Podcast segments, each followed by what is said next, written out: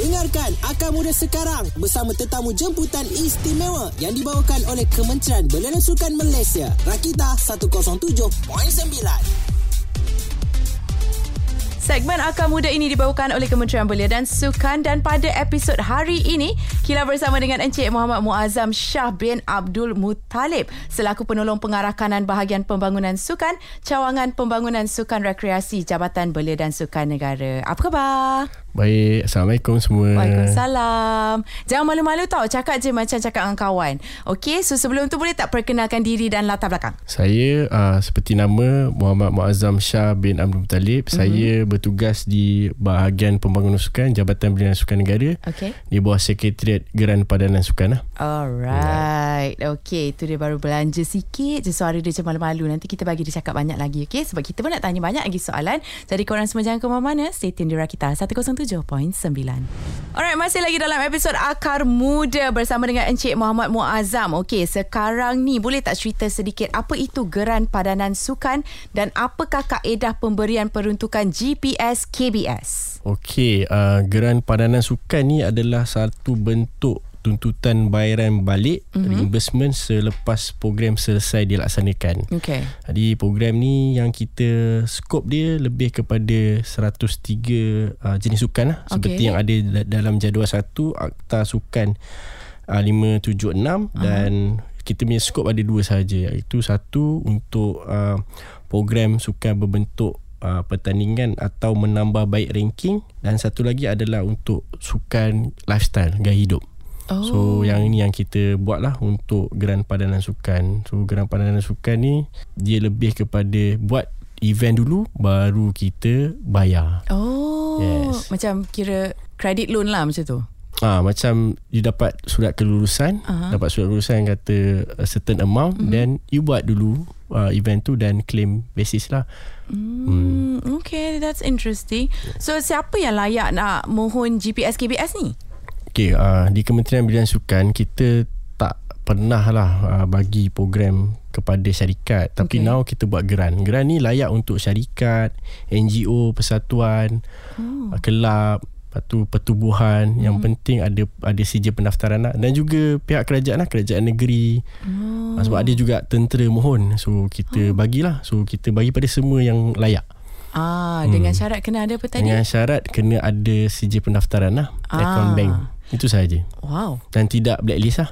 Ah, okay. okay. Okay, so very minimum requirement. Alright. Uh, nanti kita nak tanya lagi tentang GPS KBS ini. Jadi korang stay tune di Rakita 107.9.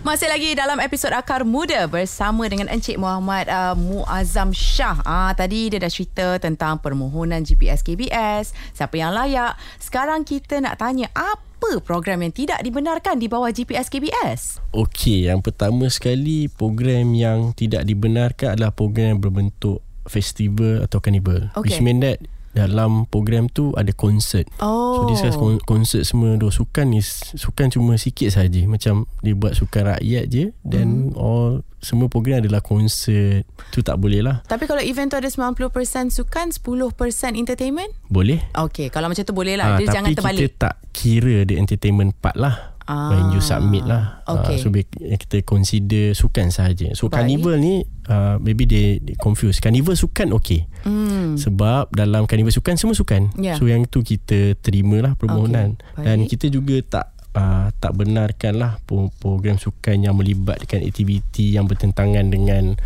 uh, Peraturan lah Contoh uh, Macam ada melibatkan sensitiviti suatu agama, kaum budaya, adat tradisi yang boleh menjejaskan keharmonisan rakyat lah maksudnya okay. kat sini kita tak boleh dan juga keselamatan atau ketenteraman awam kita tak boleh mm. kita tak benarkan Baik. dan juga uh, kita tak benarkan mana-mana organisasi yang memohon menjalankan perniagaan aktiviti yang dilarang oleh kerajaan minuman keras so, oh. during that time buat buat kanibal sukan tiba-tiba ada penjualan minuman keras tembakau, rokok elektronik, judi ataupun oh. berunsur seksual tak dibenarkan lah. Okay. Dan yang uh, paling penting adalah mereka tu tak bankrupt lah. Blacklisted. So, uh, blacklisted uh, dan permohonan yang tidak lengkap, tidak mematuhi syarat yang dinyatakan dalam garis panduan, memang kita tolak lah. Contoh hmm. kita ada bagi certain uh, skop garis panduan yang perlu mereka patuhi. Hmm. Salah satu tak comply, maka memang automatic kena reject. Oh, Ah, okey. so- Jadi kelayakan tu uh, lebih uh, fokus kepada banyak banyak skop lah. Maksudnya ramai je orang yang layak untuk memohon. Ramai. Tapi kena ikut garis panduan sebab kalau satu pun tak kena maknanya memang totally rejected lah. Terpaksa lah kita tolak kerana terlalu ramai. Faham, hmm. faham. Okey, baik. Sebenarnya kita terima dekat 1000 permohonan lah. Wow. 925 permohonan yang kita terima. Ah. Dan 925 tu diluluskan ke ataupun macam Uh, 925 permohonan kita semak 467 yang lulus. wow. Nilai dia 40 juta. Oh. So average uh, lebih kurang dalam 80 ribu ringgit untuk satu program lah. Wow. So, tapi kita tengok dari segi uh, tahap kita bahagi kepada tiga lah Ah. tahap penganjuran tu. Mungkin Hmm. tahap dia untuk ranking dia tinggi lagi lah. Mhm. Kalau jenis lifestyle ataupun gaya hidup kita tak bagi banyak lah. Dia Hmm. depend uh, dia punya pemberat tu bergantung kepada jenis pelaksanaan program. Okey. Hmm. Saya rasa macam saya bercakap dengan accountant di sini ya.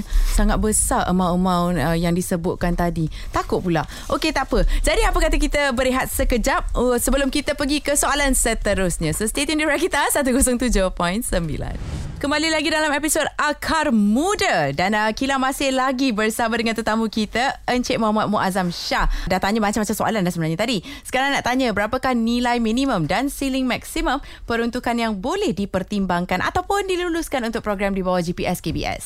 Untuk yang ini sangat sensitif. Okey. Jadi ikut uh, jika dalam garis panduan kita kita boleh memberi sehingga 50% sehingga ah. Okey, sehingga.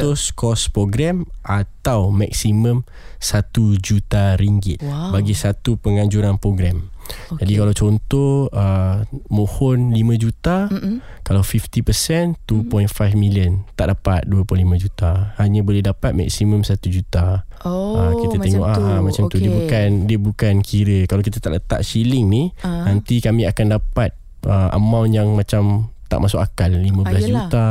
Maknanya Sebab- jangan ikut percentage lah. Ikut maximum capacity iaitu 1 juta Ah, ringgit. maksimum kapasiti yang kita boleh bagi 1 juta. So Okey. tak banyak lah yang dapat 1 juta ni. Hmm. Hanya ada program-program yang betul-betul kita lihat memberikan impact kepada rakyat Malaysia dan Hmm. kita bagi. Tapi sehingga maksimum 50% ni kebanyakan mereka ingat mereka submit 1 juta mereka akan dapat 500 ribu tidak Okey. kita akan tengok apakah butiran perbelanjaan yang dipohon dan Ya. kita nilai dalam mesyuarat jawatan kuasa seterusnya kita tentukan berapa amount yang sepatutnya lah mereka terima Ah. Ah, jadi janganlah marah jika minta 1 juta tak dapat 500 ribu. Banyak ke awak kena marah? Uh, dia bukan marah lah Dia keep on questioning me Oh. Ask dia Kenapa Sebab kita buat macam ni bagus So Hmm. kenapa tak dapat macam ni Inilah kos kita Sepatutnya Kementerian Bilihan Sukan Bagi 50% Tapi kenapa bagi 10% contohnya Mhm. Jadi kita ada Kita punya justifikasi Okey. yang Ah. penting dia punya uh, butiran perbelanjaan tu mesti uh, ada berimpak tinggi lah dan kita juga minta mereka kemukakan return of investment ROI Hmm, ya, ya. kepada rakyat Malaysia kepada kita apa yang kita akan dapat Mhm. jika kita berikan geran kepada mereka lah kebanyakan mereka cuba untuk uh, memberikan ROI yang tinggi tapi bila kita semak dia tidak menepati lah Ah. jadi mungkin disebabkan itu mereka tidak dapat 50% daripada jumlah yang dipohon. Alright. Okay. Itu dia justifikasi dan juga penjelasan. Jadi semua jangan marah-marah Muhammad Muazzam Shah. Okay. Lepas ni uh, make sure korang tengok guideline dulu. Lepas tu apply. Alright. Ada lagi soalan yang kita nak tanya. Jadi korang stay tune di Rakita 107.9. Alright, masih lagi dalam episod Akar Muda bersama dengan Encik Muazzam. Ah, kita dah tanya sebenarnya banyak benda. Tapi nak tanyalah, adakah pemohon yang diluluskan layak menerima pendahuluan sebelum penganjuran program? Macam advance ke upfront ke? Yang ni memang tidak Uh, sebab kita punya uh, proses adalah bayaran hanya dibuat secara tututan reimbursement. Oh. Jadi kena buat wajib buat uh, program dahulu selepas selesai baru tuntut. Kita tak bayar upfront. Dia Claim tak lah, jadi. maknanya kita claim, buat on a yes, claim claim basis lah. correct. So semua mesti lengkap lah invoice, dia punya receipt, semua mesti lengkap dah hantar pada kita untuk semakkan. Mm-mm. Dan bila dah hantar belum tentu lagi dibayar sebab kita mesti tengok betul-betul okay. adakah uh, laporan itu menepati kriteria yang telah kita ditetapkan. Okey. Ha, contoh kalau contoh eh sebagai uh-huh. contoh mohon 100,000. Okey. Okey eh tapi uh, dapat kelulusan geran 10,000. Dia tak boleh bagi bil 10,000. Dia kena bagi bil keseluruhan program kata dia buat program tu RM50,000 dia okay. bagi semua because kita kena semak sebab kita ada senarai semak tuntutan yang mereka perlu hantar lah okay. so kalau bagi RM10,000 je kita tak boleh bayar kita akan telefon semula dan minta dia hantar semua bil ok bila dia hmm. hantar semua bil katalah RM50,000 tu barulah ada chances untuk dia claim RM10,000 tu Ah betul. Selepas dia mematuhi prosedur oh, kewangan. Maknanya, ah dia banyak prosedur. Nah, dia bukan minta maknanya tak dapat. semestinya kita hantar claim tu uh, memang confirm dapat amount yang tidak. Ah yes. baik. Jadi hmm. make sure lah ikut garis panduan tu ah sebab banyak prosedur dia sebenarnya ya. Tapi yang pasti it's on a claim basis lah. Dia bukan on upfront basis. Betul ada juga minta upfront tak boleh sebab ini peraturan yang tetap oleh Kementerian Kewangan lah. Baik. Hmm. alright. Lepas ni kita nak tanya bilakah tarikh permohonan GPS KBS dari korang stay tune di kita 107.9 masih lagi dalam episod Akar Muda. Ok kila adalah selah soalan nak tanya kepada Encik Muazzam. Bilakah tarikh permohonan GPS KBS ini? Uh, saya mohon maaf kepada semua. Kita dah tutup uh, permohonan GPS KBS. Baik. Kita buka pada 1 Jun hari tu sehingga 31 Julai 2 bulan. Jadi sekarang dah November. Ya betul. Jadi minta maaf sangat-sangat memang kita dah tutup uh, 2 bulan jadi kita mohon uh, mungkin tahun depan uh-huh. mungkin tahun depan ada lagi jadi kita akan uh, uh, war-warkan dalam kami penyelaman sesawang dan hmm. tuan-tuan dan puan-puan semua yang berminat boleh apply lah. Okay. Terus. Um, boleh dapat garis panduan uh, permohonan GPS KBS ni kat mana? Uh, boleh layari laman sesawang kita www.gps.kbs.my lah. Baik. Uh, Jadi kira untuk tahun ni dah tutup lah. Tahun ni dah tutup. Kita dah kita dah ada kita ada 925 pembohong seperti saya maklum uh-huh. tadi mhm. kita ada 467 yang telah lulus Betul. dan dalam proses pembayaran lah mereka hantar laporan dan kita bayar pada mereka uh-huh. dan tahun depan insyaallah kalau ada lagi kita akan buka lah. tapi seawal yang mungkin lah supaya mudah untuk uh, mereka yang memohon tu untuk membuat program menjadualkan program masing-masing. Ah yes. betul betul betul saya setuju. Jadi uh, akan diumumkan tahun depan kalau nak tahu info dengan lebih banyak boleh pergi ke laman sesawang yang uh, encik tadi dah kongsikan. Baik, last nanti kita nak minta harapan uh, daripada encik Muazzam jadi korang stay tune di kita 107.9. Alright, akhir sekali dalam episod Akar Muda hari ini sebelum Kila apa ni melepaskan Encik Muazzam. Apakah harapan Encik Muazzam kepada orang-orang di luar sana?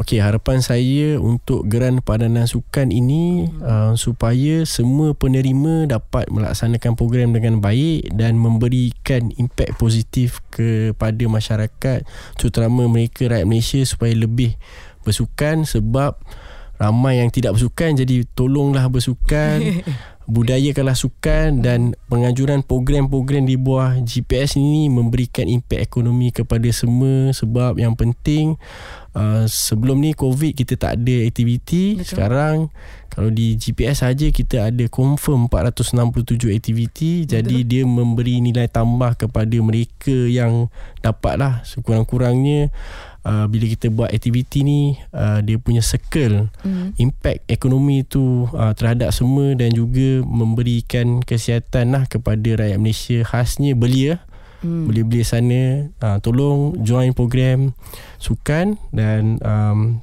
yang terakhir sekali saya harap uh, sila hantar laporan dengan segera sebab uh, proses pembayaran akan memakan masa yang lama jika laporan anda tidak lengkap. Okey. Itu peringatan yang akhir itu bukan harapan. Yang akhir sekali itu sebenarnya peringatan.